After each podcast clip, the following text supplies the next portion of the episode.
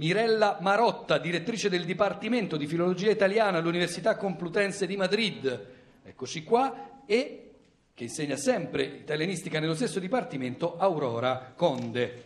Allora, benvenute e grazie anche a voi per essere qui in questa puntata della Lingua Batte, registrata dal vivo nell'Istituto Italiano di Cultura di Madrid. Marotta, in che modo, con quali autori la città di Madrid, in cui ci troviamo oggi, è entrata, possiamo dire, da protagonista nella letteratura di viaggio italiana? Bene, la letteratura di viaggio è stata molto importante soprattutto nell'Ottocento, fondamentalmente nell'Ottocento. In quel momento c'era un percorso che era il Grand Tour con città fisse, nel quale non c'entrava la Spagna non entrava dentro al Grand Tour. E sono stati gli autori italiani, ma importanti autori della letteratura italiana, che sono loro che hanno cominciato a venire qui a Madrid e in Spagna e l'hanno, diciamo, fatta conoscere al resto del mondo. Dopo questi autori invece la Spagna ha cominciato ad avere una grande fortuna, grande fama, e soprattutto anche la parte del sud con gli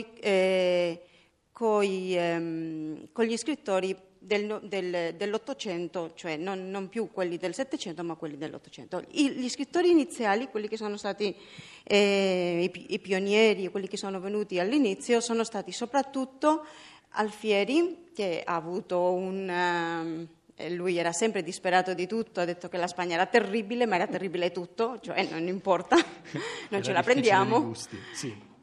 Ma soprattutto Baretti, che si è innamorato di Madrid in un modo incredibile, stiamo qui in un programma sulla lingua, diceva per esempio in tante occasioni, poi ha scritto delle lettere, diceva che le madrilene, che lui si era innamorato subito delle madrilene con i begli occhi, e diceva e mi hanno detto migliaia di graciosas palabritas, e manteneva in spagnolo graciosas palabritas, diceva se io fossi stato più giovane non me ne tornavo più in Italia, no? Per queste graziose parolette. Per le graziose parolette per lui erano fondamentali. Ma quali sono stati negli ultimi 2 secoli, 3 secoli, ci possiamo spingere fino al Settecento, i momenti di maggiore scambio tra la letteratura italiana e la letteratura spagnola, Mirella Marotta? In questo senso, secondo me, non dobbiamo andare tanto indietro, non 3 secoli, a partire dall'inizio del Novecento. E a partire i primi 30 anni del Novecento, per esempio, la letteratura spagnola non si potrebbe capire senza gli autori della letteratura. Si potrebbe capire, evidentemente, ma sono fondamentali per la Spagna. Pirandello, in primo luogo. Si è parlato già qui di Unamuno in questa serata. Unamuno aveva un rapporto molto stretto con Pirandello. E poi per le avanguardie, soprattutto i poeti ermetici, Ungaretti, Montale, sono stati poeti molto, molto, molto letti in Spagna, molto amati e molto ben conosciuti anche.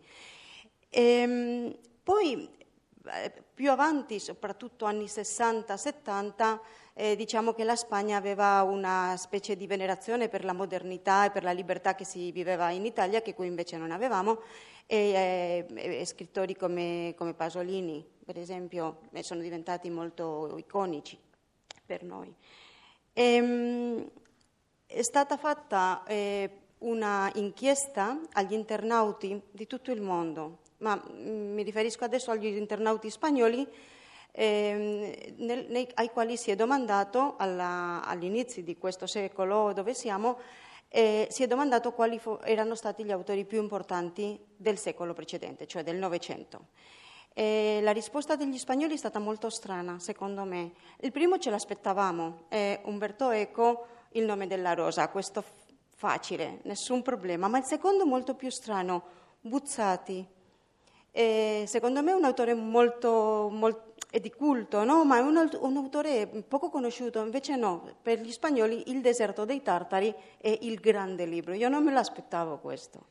Quindi Eco e Buzzati, tra l'altro 2 domeniche fa noi qui alla Lingua Batta abbiamo dedicato un'intera puntata all'opera di Eco, ma Aurora Conde potremmo aggiungere un altro nome, o meglio riprendere un altro nome, anche questo già fatto nella puntata di oggi, quello di Antonio Tabucchi. Lei ha studiato, come già il nostro primo ospite Carlos Gumpert, l'opera di Antonio Tabucchi. Allora viene da chiedersi come mai tutto questo interesse in Spagna per un autore che in realtà era forse più vicino al Portogallo. Adesso siamo nella stessa penisola iberica, ma insomma la lingua era un'altra. Come mai Tabucchi ha tutta questa fortuna e risveglia tutto questo interesse? Non lo so, questa è la verità, non lo so. Allora come mai ha risvegliato il suo? Posso lanciarmi un'ipotesi, credo che sia uno di questi autori che appartengono al gruppo della malfamata e postmodernità, un po' come Calvino, cioè il fatto che loro colloquino l'azione, se poi c'è un'azione dei loro testi in un determinato paese, in un determinato luogo, fa parte del labirinto, della trappola, di un linguaggio molto universale e molto capibile soprattutto dalle nuove generazioni, sono la nuova modernità. E allora Tabucchi, a mio avviso, ha questa enorme forza, questa capacità di attrarre. Alcuni dei suoi romanzi attraggono perché sono romanzi trappola in cui uno entra in questo gioco, nel gioco che il romanziere pone al proprio lettore. Credo che abbia avuto non solo in Spagna la ricezione di Tabucchi, come quella di Calvino, come quella di autori molto più difficili, molto più complessi, dipende secondo me dalla loro bravura. Sono grandi scrittori e allora la voce dei grandi scrittori è sempre universale, non è una voce mai locale né. Lei si è occupata anche, per una casa editrice che è l'editore Veron di Barcellona, di introdurre delle riedizioni di classici italiani. Ecco, quali sono, tornando un po' indietro nel tempo, i classici italiani che continuano a godere fortuna anche editoriale qui in Spagna? Allora, indubbiamente il primo è Dante. Dante continua ad avere permanenti ristampe, traduzioni, e come sa ha attratto l'attenzione anche del mondo artistico, plastico della Spagna, molto importante per noi. Da lì ha fatto disegni su Dante, Barceló ha fatto una magnifica edizione della Commedia. Immediatamente dopo Petrarca, e Petrarca per la tradizione del petrarchismo. Sono autori non solo molto conosciuti e studiati, ma anche quelli che sono nei salotti delle famiglie in cui ci sono libri, continuano ad essere loro. Poi secondo me c'è veramente un abisso fino all'Ottocento, il seguente io direi che è Leopardi continua ad essere un autore che perlomeno suona, e poi ci sono i nuovi classici, quelli del Novecento. Io aggiungerei all'elenco a Pirandello e a Pasolini certamente Cesare Pavese, molto conosciuto, molto letto, forse Elsa Morante, anche lei molto conosciuta, molto letta, un'autrice seguita.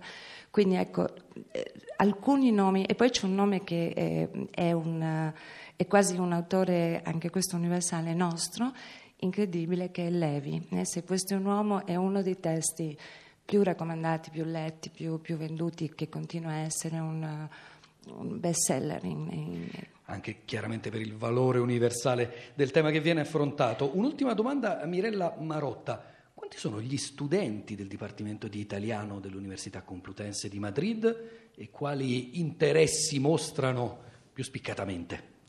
Beh, i nostri studenti, noi abbiamo un gran numero di studenti, abbiamo più di 1500 studenti. E tra la laurea, il dottorato, il master di diversi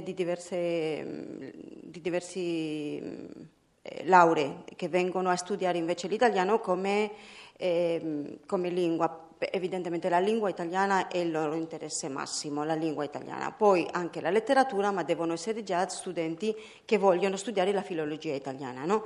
Ma la lingua italiana ha un grande successo. Grande successo. Bello chiudere con queste parole l'intervista a Mirella Marotta, Aurora Conde, Dipartimento di Filologia Italiana all'Università di Complutense. Grazie per essere state qui con noi in questa puntata speciale della Lingua Batte.